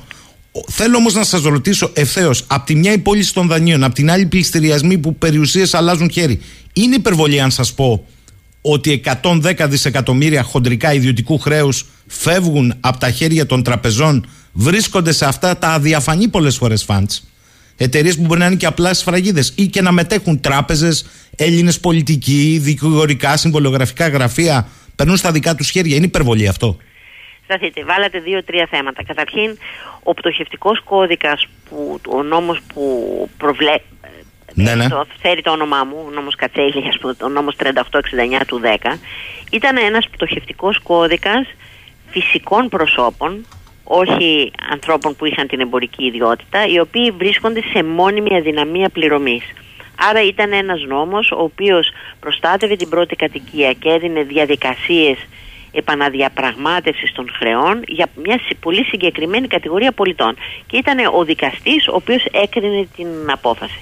Ο σκοπός αυτού του νόμου, και αυτό έχει σημασία και θέλω να το τονίσω, ήταν η δυνατότητα στον οφειλέτη να κάνει μια επανεκκίνηση της επαγγελματικής του δραστηριότητας και να ε, έχει, αν θέλετε, μια επανένταξη στην κοινωνία με, με ένα ελάχιστο αξιοπρεπές επίπεδο διαβίωσης. Αυτός ήταν ο σκοπός του. Ο νέος πτωχευτικός κώδικας του 20 που προώθησε η κυβέρνηση είναι ένας πτωχευτικός κώδικας που στο άρθρο 75 αποσκοπεί, λέει, στη συλλογική ικανοποίηση των πιστωτών του οφειλέτη με τη ρευστοποίηση του συνόλου της περιουσίας του. Άρα έχει τελείως διαφορετικό σκοπό. Άρα το απελευθερώνει πλήρως καταρχάς είναι, αυτό. Είναι δύο κόσμοι. Δύο κόσμοι. Ε, ο ίδιος πτωχευτικός, δηλαδή ένας πτωχευτικός κώδικας για φυσικά πρόσωπα με τελείως διαφορετικό σκοπό. Στη μία περίπτωση ήταν να δοθεί μια δεύτερη ευκαιρία στον οφειλέτη, στην περίπτωση του νόμου Κατσέλη, ο νέος πτωχευτικός ε, νόμος ουσιαστικά στοχεύει στην ικανοποίηση των πιστωτών του οφειλέτη και ρευστοποιεί το σύνολο της περιουσίας του. Άρα ο νόμος 4738 του 20, ο νέος πτωχευτικός κώδικας, δεν ρευστοποιεί από την πρώτη στιγμή όλα τα διαθέσιμα περιουσιακά στοιχεία του οφειλέτη, συμπεριλαμβανομένης και της πρώτης κατοικίας. Γι' αυτό λέμε ότι το δικαίωμα στην, στη στέγη, το δικαίωμα στην πρώτη κατοικία, ε, ουσιαστικά καταργήθηκε τελείως το 2020. Αυτό είναι το πρώτο Το δεύτερο είναι, επομένως γινόντουσαν ή δεν γινόντουσαν πληστηριασμοί; Ναι, γινόντουσαν πληστηριασμοί πάντοτε εκτός από την περίοδο 2013-2015 που υπήρχε με νομοθετική παρέμβαση αναστολή πληστηριασμών. Σωστά το λέτε. Ωραία. Άρα, πληστηριασμοί γίνονταν και θα γίνουν. Το ζητούμενο ενός πτωχευτικού κώδικα είναι πριν να φτάσουμε στον πληστηριασμό, πώς μπορεί ένας οφειλέτης εάν βρίσκεται σε μόνιμη αδυναμία πληρωμής να έχει μια δεύτερη ευκαιρία. Και ε, ε, να μην είναι μπαταχτής, αυτό το κρίνει το δικαστηριο και τι διαδικασίες βάλουμε ώστε αυτός ο άνθρωπος να μπορεί να ακουστεί από κάποιον, από κάποιον ανεξάρτητο, να μην πάει μόνο σε μια πλατφόρμα και που δεν ξέρει ποιος είναι από την άλλη μεριά και και να μπορεί να, αν θέλετε, να ρυθμίσει το χρέος του έτσι ώστε να μπορεί να το ξεπληρώσει σιγά σιγά συμπεριλαμβανομένης και της πρώτης κατοικίας. Γιατί κύριε Σαχίνη, στο νόμο 3869 του 10, στο νόμο Κατσέλη, δεν χαριζόταν η πρώτη κατοικία στον οφειλέτη και αυτήν ανάλογα με την απόφαση του δικαστή έπρεπε σιγά σιγά στα 20 χρόνια να, να ξεπληρώνει, να ξεπληρώνει. Κα, κάτι. Κυρία Κατσέλη... Άρα, πληστηριασμοί γινόντουσαν, θα γίνονται. Ναι, το, το ζήτημα είναι τι είδος σύστημα έχουμε έτσι ώστε να διαφυλάσσονται τα δικαιώματα όχι μόνο του πιστωτή αλλά και του οφειλέτη. Εγώ αντιλαμβάνομαι ότι με την τελευταία νομοθετική, με τον τελευταίο πτωχευτικό τα δικαιώματα του οφειλέτη δεν υπάρχουν. Αλλά θέλω να σας ρωτήσω ευθέως και θα πάμε παρακάτω. Γιατί ε, έχω αφήσει το υπόλοιπο αν έχετε εικόνα ποιοι κρύβονται πίσω από αυτά. Αλλά θέλω να σας ρωτήσω ευθέως. Πιστεύετε ότι ε, 100.000, 120.000 ακίνητα και επιχειρήσεις είναι όλοι μπαταχτσίδε στρατηγικοί κακοπληρωτές και τέλος πάντων τους μεγάλους στρατηγικούς κακοπληρωτές. Εδώ γίνονται νομοθετικές ρυθμίσεις, ακούγαμε χθες, για κάποιον που χρώσταγε δις, παρακαλώ πολύ. Είναι δυνατόν. Ε, κύριε Σαχίνη, προς Θεού, αυτό ήταν ένας μύθος, το θέμα του Μπαταχτή, το οποίο προβλήθηκε από διάφορους, ε, ακόμα και από το 2010 και μετά. Εδώ στην κρίση τη χρηματοπιστωτική πάρα πολλά νοικοκυριά βρέθηκαν αντιμέτωπα με πλήρη αδυναμία ε, αν θέλετε ε, πληρωμής οφειλών ε, και γι' αυτό είχαμε αυτήν την αθρώα αν θέλετε προσέλευση στον νόμο. Τώρα ότι πάντοτε θα υπάρχουν κάποιοι οι οποίοι θα προσπαθήσουν να εκμεταλλευτούν ένα νόμο πάντοτε υπάρχουν αλλά υπήρχαν και μπορεί να υπάρξουν ασφαλιστικές δικλείδες έτσι ώστε ο ένας ανεξάρτητος δικαστής και η τράπεζα η οποία είναι αντίδικος ή η εταιρεία διαχείρισης να κρίνει και να τσεκάρει αν κάποιος ε, καταστρατηγεί τον νόμο και τις προϋποθέσεις ένταξης αυτών. Αυτό που υπήρχε ένα πρόβλημα και το οποίο όμως είχε αντιμετωπιστεί στην πορεία υλοποίησης του νόμου ήταν ότι είχαν σωρευτεί πάρα πολλές υποθέσεις στα δικαστήρια με αποτέλεσμα να υπάρχει καθυστέρηση και πολλοί εκμεταλλεύτηκαν, κάποιοι εκμεταλλεύτηκαν την καθυστέρηση που υπήρχε ε, στην εκδίκαση της υπόθεσης. Ε, μου λέει εδώ φίλος ο Νικόλας καλημέρα στην κυρία Κατσέλη. Θέλω να της κάνω μια πολιτική αμυγός μη ορθή αλλά ευθεία ερώτηση. Αυτοί οι δικαστές που πλειοψήφισαν σύμφωνοι λέει δεν σχολιάζουμε το νομικό μέρος που πλειοψήφισαν υπέρ των fans και των servicers το έκαναν ενδεχομένως μόνο γιατί είναι στην ασφάλεια του μισθού ή έχουν κάποια άλλα αντίτιμα, το λέω εγώ, λέει ο άνθρωπος. Μια απόφαση όμως που προαναγγέλλεται μήνες πριν μέσω εκθέσεων της Τραπέζης Ελλάδας. Όπως είπατε και χθες. Χθες παρουσιάσαμε την έκθεση του Νοεμβρίου της Τραπέζης Ελλάδος. Τι πραγματικά σημαίνει για τη χώρα και τη δίθεν δημοκρατία της; Πριν την απόφαση να έχει εκδοθεί απόφαση από άλλον; Δεν θα ήθελα κύριε Σαχίνη να σχολιάσω την διαδικασία ή το, την λογική βάσει των οποίων έκριναν οι αεροπαγίτες. Ε, νομίζω ότι δεν, δεν, είναι, δεν είναι σωστό και δεν είναι καλό. Ε, πήρανε μια απόφαση, φαντάζομαι υπήρχε και μειοψηφία, θα κρίνανε τα συν και τα πλήν, ίσως να φοβόντουσαν το θέμα τους, ε, ε, του Ηρακλή, δηλαδή του βάρους ε, που θα έπρεπε να υπομειστεί το δημόσιο εάν ε, εκπέσουν οι εγγυήσεις. Μπορεί να υπήρχαν άλλοι λόγοι, αλλά δεν γνωρίζω. Μάλιστα. Ο φίλος ο Αργύρης έχει μια εξήγηση, κυρία Κατσέλη, γιατί ο νόμος της αντικαταστάθηκε εξ ολοκλήρου από το νόμο 4738 του 20. Εξ ολοκλήρου μου λέει. Ναι, όχι, πραγματικά ο νόμος Κατσέλη αντικαταστάθηκε εξ ολοκλήρου. Κοιτάξτε, είναι βαθιά πολιτικό το θέμα. Ε, είναι, ε, αν θέλετε, ένας, από τη μια μεριά έχει ένα προοδευτικό νόμο που ήταν ο 3869 και το άλλο ήταν με ένας τελείως τραπεζοκεντρικός νόμος ο οποίος ε, ουσιαστικά προήλθε μετά από πίεση φαντάζομαι και των τραπεζών και των εταιριών διαχείρισης και ιδιωτικών συγκεκριμένων συμφερόντων. Είναι, τα, τα θέματα αυτά δεν είναι, είναι άκρος πολιτικά. Και ουσιαστικά επειδή πολλοί λένε ε, όλα το ίδιο είναι, δεν είναι όλοι το ίδιο. Ε, βλέπουμε, αυτό έχουμε ένα παράδειγμα δύο διαφορετικών κόσμων, με, με τη διαφορετική ιδεολογία, με διαφορετικές, αν θέλετε, ε, ευαισθησίες και άλλος βλάπτεται και άλλος οφειλείται.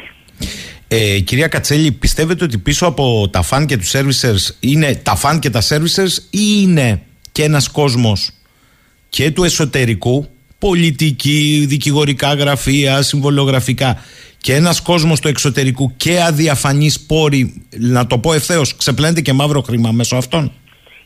Κοιτάξτε, δεν θα ήθελα να κάνω υποθέσεις τις οποίες δεν γνωρίζω. Αυτή τη στιγμή το πρόβλημα δεν είναι ότι... Μα με χίλια ευρώ, συγγνώμη, με χίλια, με χίλια ευρώ φτιάχνεις ένα μετοχικό κεφάλαιο για να διαχειρίζεσαι πακέτα 600 εκατομμυρίων είναι απλό.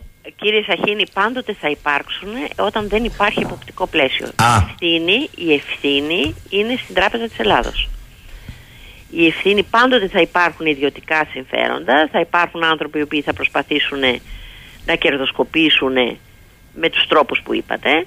Το ζήτημα είναι ένα σοβαρό κράτος, ε, τι εποπτικό κώδικα έχει για τις εταιρείες αυτές, έτσι ώστε με πρόστιμα, με κυρώσεις, με σοβαρούς ελέγχους κτλ να έχουν ένα αυστηρό πλαίσιο το οποίο να δεσμεύεται προς το δημόσιο συμφέρον. Σαφές. Και αυτό νομίζω ότι αυτό που πρέπει να γίνει τώρα πέρα από την κατά τη γνώμη μου άρση ε, την, των ε, ε πληστηριασμών ε, για την, τουλάχιστον για, μέχρι να βγει ένα καινούριο πτωχευτικός κώδικας ή τουλάχιστον μετά τις εκλογές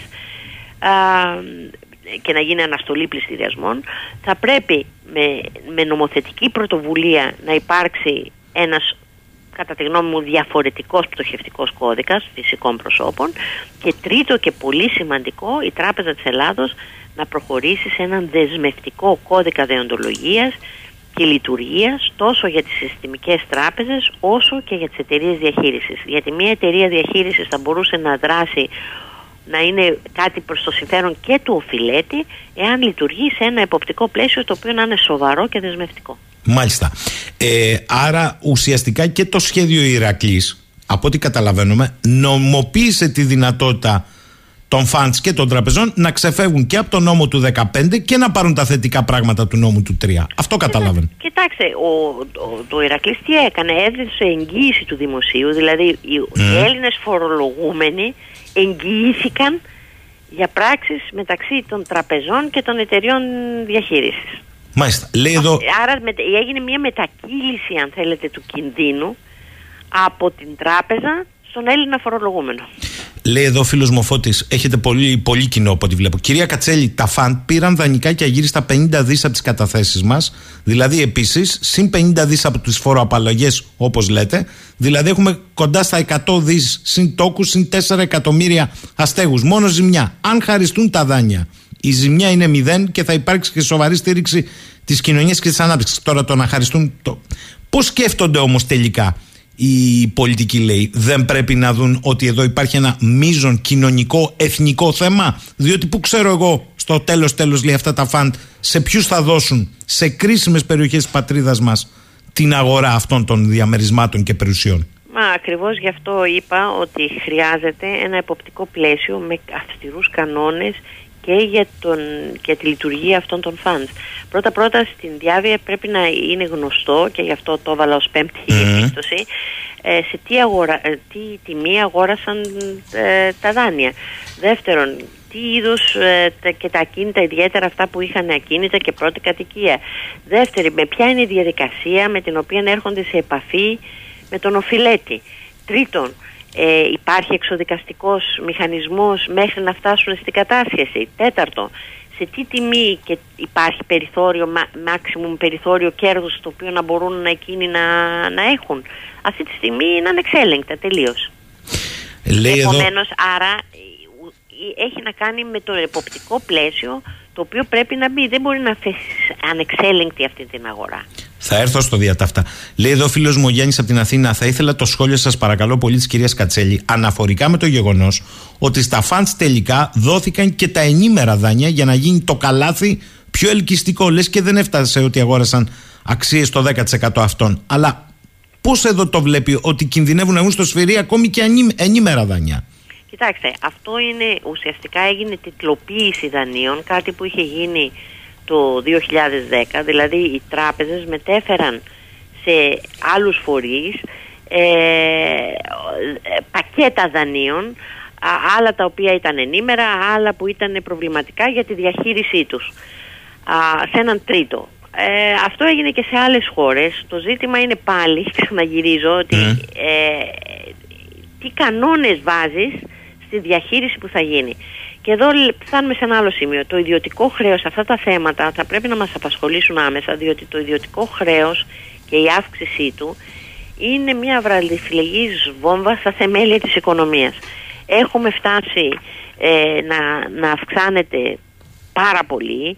Δηλαδή αυτή τη στιγμή στο τέλος του 2021 ήταν περίπου 300 δισεκατομμύρια το ιδιωτικό χρέος. Ε, μαζί με το δημόσιο χρέος έχουμε ένα ποσό το οποίο είναι πάνω από 700 δις τώρα και είναι πολύ μεγαλύτερο από αυτό που είχαμε στην αρχή της χρηματοπιστωτικής κρίσης και αν δεν υπάρχει ρύθμιση και του δημόσιου χρέους και του ιδιωτικού χρέους υπάρχει πολύ μεγάλος κίνδυνος η Ελλάδα να ξαναβρεθεί ευάλωτη στις ορέξεις των αγορών. Κυρία Κατσέλη μου λέει εδώ ένας ακροατής, ο φίλος ο Βασίλης μήπως κυρία Κατσέλη για αυτά που λέτε και άλλα που χειριστήκατε τελικά απομακρυνθήκατε από την Εθνική Τράπεζα επειδή ήσασταν εμπόδιο;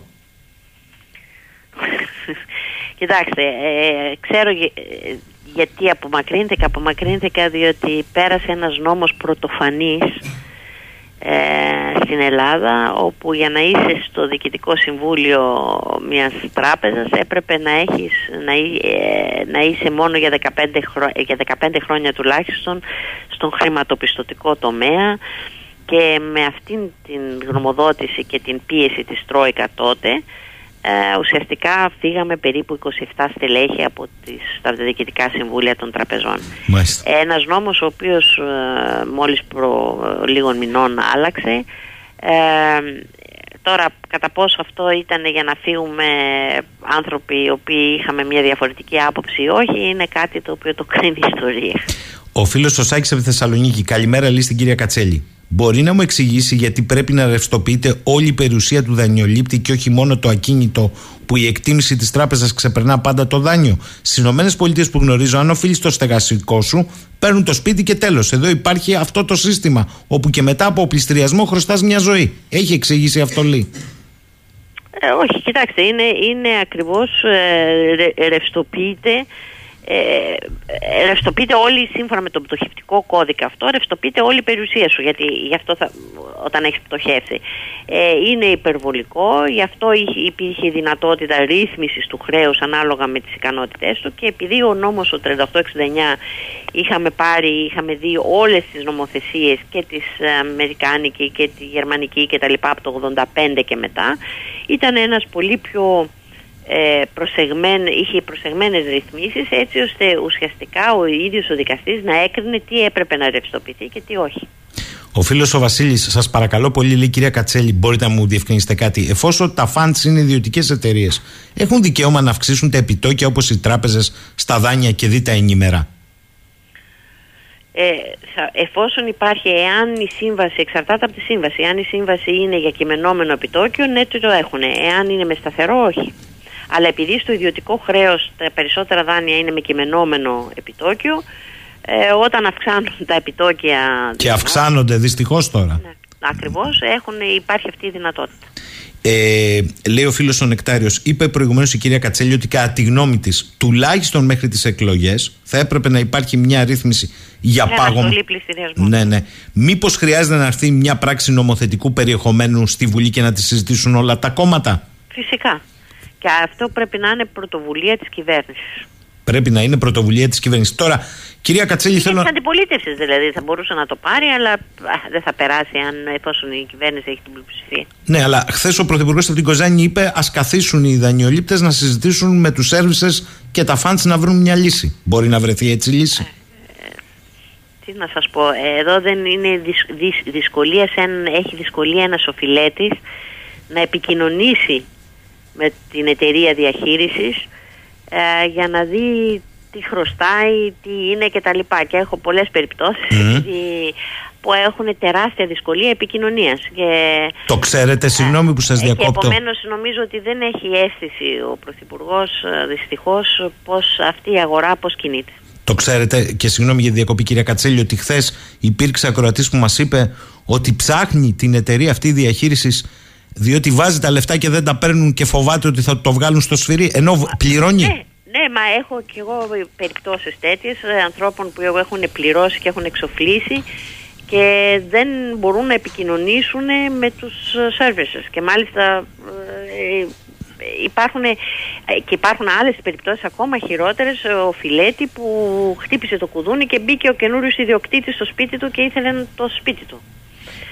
Κοιτάξτε, αυτά, αυτά, ε, αυτά τα θέματα θα μπορούσαν να αναλυθούν πολύ εύκολα με πρωτοβουλία ή νομοθετική ή πρωτοβουλία της Τράπεζας Ελλάδος. Και θα πρέπει να αποδοθεί ευθύνη ακριβώς εκεί και τουλάχιστον και τώρα να υπάρξει πραγματικά ένας κώδικας ε, συμπεριφοράς, δεοντολογίας για αυτές και για, για τις εταιρείες έτσι ώστε να μην δούμε τώρα που ξεκινούν πάλι οι πληθυστηριασμοί προβλήματα σαν αυτά που είδαμε πριν μερικούς μήνες. Αισθάνεστε ότι θα αλλάξει κοινωνικο-οικονομικά ο χάρτης της πατρίδας μας αν δεν συμβεί κάτι εντυπωσιακό; Και επίσης εδώ λέει ο φίλος ο Αργύρης κυρία Κατσέλη εντάξει μπορεί να μην είμαστε η τελειότερη χώρα αλλά υποτίθεται ότι έχουμε ένα κράτος με δομές και θεσμούς μπορούν τα φάντς να κάνουν ό,τι θέλουν στη χώρα αυτή; Όχι φυσικά και γι' αυτό φυσικά όχι αλλά δυστυχώς ε, σε πάρα πολλά θέματα και όχι μόνο σε αυτό ε, δεν έχουμε εποπτικό πλαίσιο το οποίο να εφαρμόζεται.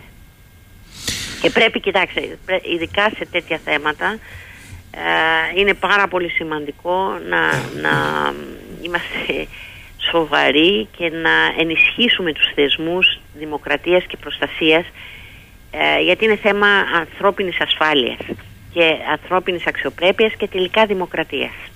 Κυρία Κατσέλη, θέλω να έρθω στο διατάφτα της επόμενης μέρας. Υπάρχουν τα παραδείγματα της Κύπρου, της Ιρλανδίας, της Ισπανίας, περίπου αυτό που ακτινογραφούσατε στο δικό σας νόμο, στη δική σας ρύθμιση. Δηλαδή, να κληθεί ο φιλέτης πριν φτάσει στο φαντ και να κάνει αυτή τη διαπραγμάτευση που δεν του την κάναν. Πολλοί το παίρνουν στο 10% της αξίας. Όχι πολλοί, τα περισσότερα φαντς.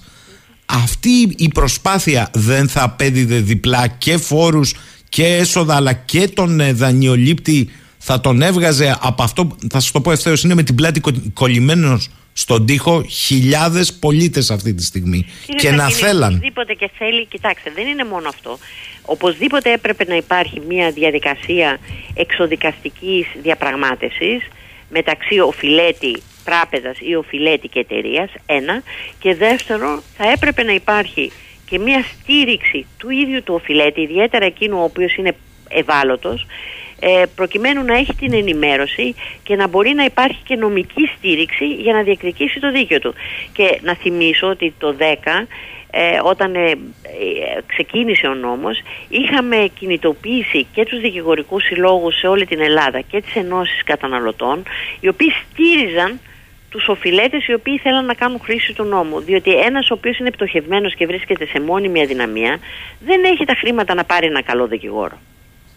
Και επομένως ούτε έχει την πληροφόρηση ούτε ξέρει πότε να, ε, πού να αποταθεί και τι να κάνει. Επομένως πέρα από το εποπτικό πλαίσιο και τις διαδικασίες πέρα από την δυνατότητα να, ε, να πάει στα δικαστήρια και να έχει έναν ανεξάρτητο δικαστή χρειάζεται και μια στήριξη νομική, οικονομική κτλ που θα πρέπει να προβλεφθεί και εκεί πέρα χρειάζεται η στήριξη του κράτους για να προστατευτούν τα δικαιώματα του πολίτη του πιο αδύναμου πολίτη. Ε, μου στέλνει εδώ ο φίλος ο Αργύρης. Αυτό γράφει η Τράπεζα της Ελλάδος. Θέματα καταγγελιών που δεν εμπίπτουν σε αρμοδιότητες της Τράπεζας της Ελλάδος. Ερμηνεία διατάξεων της ισχύουσας νομοθεσίας. Την εφαρμογή του νόμου 3869 του 2010, νόμος Κατσέλη. Καταλαβαίνετε δηλαδή. Δεν, λέει, δεν κατάλαβα. Ε, λέει ότι η Τράπεζα της Ελλάδος νύπτει τα σχήρα της ουσιαστικά σε αυτό που εσείς ζητάτε ένα κανονιστικό πλαίσιο; Κοιτάξτε, ο, η Τράπεζα της Ελλάδος δεν μπορεί να ανοίξει τα σχήρα της, διότι έχει κώδικα διοντολογίας για τις τράπεζες, πρέπει να έχει και ένα κώδικα διοντολογίας δεσμευτικό και για τις τράπεζες και για τις εταιρείες διαχείρισης. Ε, λέει ο Νίκος από το Λονδίνο. Καλημέρα στην κυρία Κατσέλη. Θέλω να τη ρωτήσω, πώς μπορεί κάποιος να αγοράσει σπίτι στην Ελλάδα όταν ενώ το εξυπηρετεί, δηλαδή είναι πράσινο, Η τράπεζα το πουλά σε φαντ, το οποίο με τα τερτύπια που περιγράφονται μπορεί να τον διώξουν. Εσείς θα λέγατε σε κάποιο απλό πολίτη να εμπιστευτεί την Ελλάδα πάνω σε αυτό; Κοιτάξτε, αν έχει σύμβαση δεν μπορεί να του το πάρει ένα φάντι ή οτιδήποτε και να το διαπραγματευτεί διαφορετικό. Η, απλώς μεταφέρεται η, χω, χωρίς να αλλάξουν οι όροι της σύμβασης μεταξύ του δανειολήπτη και της τράπεζας σε έναν τρίτο διαχειριστή. Δεν, δεν μπορεί να του το κατασχέσει οτιδήποτε. Ε, η σύμβαση και ο νόμος προβλέπει ξεκάθαρα και ο καινούριος νόμος ότι οι όροι της σύμβασης παραμένουν οι ίδιοι. Μάλιστα. Τώρα θέλω να μου πείτε, είπατε τα άμεσα μέτρα. Θέλω να σας ρωτήσω αν στρατηγικά κάποιος επέλεγε, σας φώναζε και σας έλεγε ελάτε εδώ κυρία Κατσέλη, πείτε μου με πέντε άξονες πάνω στους οποίους θα μπορούσε να αντιμετωπιστεί αυτό το φλέγον κοινωνικο-οικονομικό θέμα και τολμώ να πω εγώ κυρία Κατσέλη, δεν το λέτε εσείς, δεν το λένε οι ακροτές, θα το πω εγώ. Φοβάμαι ότι εδώ είναι ένα σχέδιο όχι μόνο αναδιανομής του πλούτου, αλλά όπως ακούστηκε χθες, δημιουργίας ειδικών οικιστικών ζωνών που μπορεί να έχει μέχρι και εθνικές προεκτάσεις. Αν δεν ξέρεις ποιος το παίρνει, τα κεφάλαια, αύριο μεθαύριο μπορεί να είναι από τον καλό γείτονα μέχρι δεν ξέρω και εγώ ποιον. Άρα με τι πλαίσιο στρατηγικό θα μπορούσες να αναμοχλεύσεις αυτή την ιστορία προς όφελος όλων; Κοιτάξτε, νομίζω ότι μέσα από τη συζήτησή μας αναδείχθηκαν οι κατευθύνσεις μιας αναμόρφωσης και διαχείρισης του ιδιωτικού χρέους προς όφελος του δημοσίου συμφέροντος. Το πρώτο πράγμα είναι ε, η απομείωση οφειλών και η διαχείριση των μη εξυπηρετούμενων ε, δανείων. Ε, με αντικατάσταση του πτωχευτικού νόμου του τελευταίου, όπως είπαμε, και θα έλεγα ότι έχουμε ένα, μια καλή πρόταση ενός σχεδίου νόμου από την Ένωση Δικαίου Προστασίας Καταναλωτή, που ουσιαστικά είναι βασισμένος πάνω στο νόμο Κατσέλη με βελτιωτικές τροποποίησεις, άρα αυτή είναι μια βάση.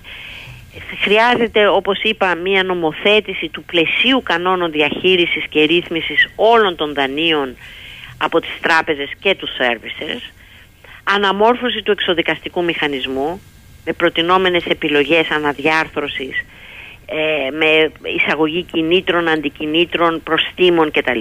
Άρα ένα εποπτικό πλαίσιο ε, και στοχευμένη διαγραφή που θα χρειαστεί οπωσδήποτε γιατί για να μην είναι αυτή η βρεδιφλεγής βόμβα που είπαμε οφειλών τόκων, τόκων υπερημερίας και προσαυξήσεων σαν ένα οριζόντιο μέτρο ανάσας σε μια οικονομία για ρύθμισης ε, του ιδιωτικού χρέους και ταυτόχρονα βελτίωση της εποπτείας όλου του χρηματοπιστωτικού τομέα με ένα νέο υποχρεωτικό ή δεσμευτικό αν θέλετε κώδικα δεοντολογίας των τραπεζών και των εταιριών.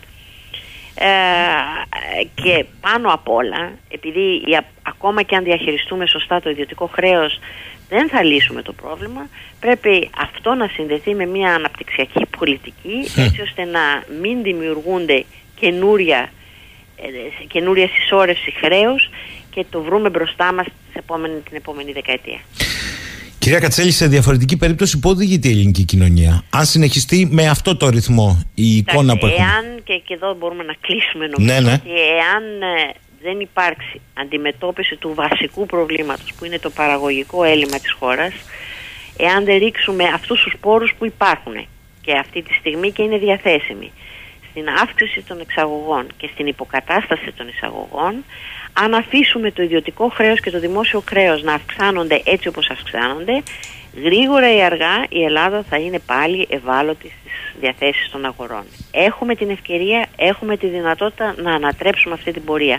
Αλλά θέλει μια διαφορετική αναπτυξιακή βιώσιμη πολιτική η οποία πραγματικά να στηρίζει την ελληνική παραγωγή μέσα σε ένα, σε ένα διεθνές περιβάλλον το οποίο είναι πάρα πολύ αβέβαιο και βλέπουμε όλες τις χώρες να, να εκπονούν εθνικές στρατηγικές βιώσιμης ανάπτυξης, κάτι το οποίο εμείς ακόμα είμαστε μακριά. Σας ευχαριστώ θερμά για τη σημερινή επικοινωνία. Καλή σας ημέρα κυρία Κατσέλη. Καλημέρα σας και καλημέρα σε όλους. Προσπαθούμε να μαζέψουμε όσο το δυνατόν περισσότερες απόψεις επί του θέματος. Ε, μου λέει εδώ ο φίλος ο Ηλίας, το μεγαλύτερο πλιάτσικο ακινήτων έγινε στη Λαμία όταν η Τράπεζα της Ελλάδος μπήκε στην συνεταιριστική της τράπεζα και εξαφανίστηκαν ακίνητα και μετοχές εταίρων. Εκατομμύρια ευρώ χάθηκαν. Πού πήγαν τα λεφτά, κανείς δεν ξέρει. Ωστόσο, τα δικηγορικά γραφεία παίρνουν τηλέφωνο στους εταίρους και ζητούν τα χρήματα σε αυτούς που είχαν δάνεια. Μιλάμε για ένα από τα μεγαλύτερα σκάνδαλα στην κεντρική Ελλάδα. Ο φίλος μου ο Τάσος, καπετάνιο, λέει καλημέρα και πάλι. Στη Βραζιλία και στη Βενεζουέλα που γνωρίζω, μένοντας μερικά χρόνια, έχει γίνει το ίδιο πράγμα. Ζώνες που έγιναν πανάκριβες και μένουν μόνο ξένοι που αντέχουν οικονομικά και πολύ ευκατάστατοι ντόπιοι. Η κόπα καμπάνα στη Βραζιλία είναι με φράκτη και φρουρούς όπως και στη Βενεζουέλα. Εκεί το πάνε, ίσως γίνει φοβάμαι στο ελληνικό και στα νότια προάστια, λέει ο καπτάν Τάσος. Η Πολίνα ευχαριστεί για το ερώτημα που ετέθηκε. Ε, ο Γιάννης από την Αθήνα λέει: Προσπαθώ να καταλάβω γιατί κάποιος που έχει κάνει σύμβαση με μια τράπεζα και εξυπηρετεί το δάνειά του, η τράπεζα έχει το δικαίωμα να πουλήσει αυτή τη σύμβαση σε κάποιο τρίτο. Αν η τράπεζα δεν μπορεί να διαχειριστεί δάνεια, τότε τι ακριβώς κάνει; Αυτό είναι το σχέδιο Ηρακλής. Σάκη, στην κυρία Κατσέλη την εκτιμώ, αλλά δεν μπορώ να μην το πω. Στην Κύπρο έχουν 70.000 το αφορολόγητο για την οικογένεια, 55 ευρώ το χαμηλότερο νόμο με ροκάματο με 7 ώρο, όχι 8 ώρο, τις άδειες και υπερορίες κανονικές. Πριν φτάσουν στα δάνεια, κυρία Κατσέλη μου, με 70.000 αφορολόγητο η Κύπρος φιγουράει στις πρώτες θέσεις κοινοτικού κράτους. Εδώ μας πήραν και τις κάλτσες και δεν υπάρχει ασπιρίνη, ρε παιδιά. Εύλογη η απορία ήταν του φίλου του Κώστα. Μα αφού έχουμε βγει από τα μνημονία, έτσι δεν πανηγυρίζουν όλα τα κόμματα. Γιατί εξακολουθούμε και υλοποιούμε και σε αυτά τα ζητήματα μνημονιακές επιταγές αφού βγήκαμε. Έλαντε. Λοιπόν, θα επανέλθουμε και αύριο. Φτάσαμε στο τέλος για σήμερα. Μου λέει εδώ πέρα, μου λέει ο φίλος ο Μανώλης, άσε λέει, έχουμε και ευχάριστα νέα. Υπεγράφει σύμβαση αξιοποίησης της πρώην Αμερικανικής βάσης των γουρνών στο Ηράκλειο των 350 στρεμάτων για να γίνει εμπορικό κέντρο, Γιωργάκη μου λέει. Πολυτελείς κατοικίες και καζίνο. Παιδιά, η ανάπτυξη έρχεται. Καλημέρα σε όλους.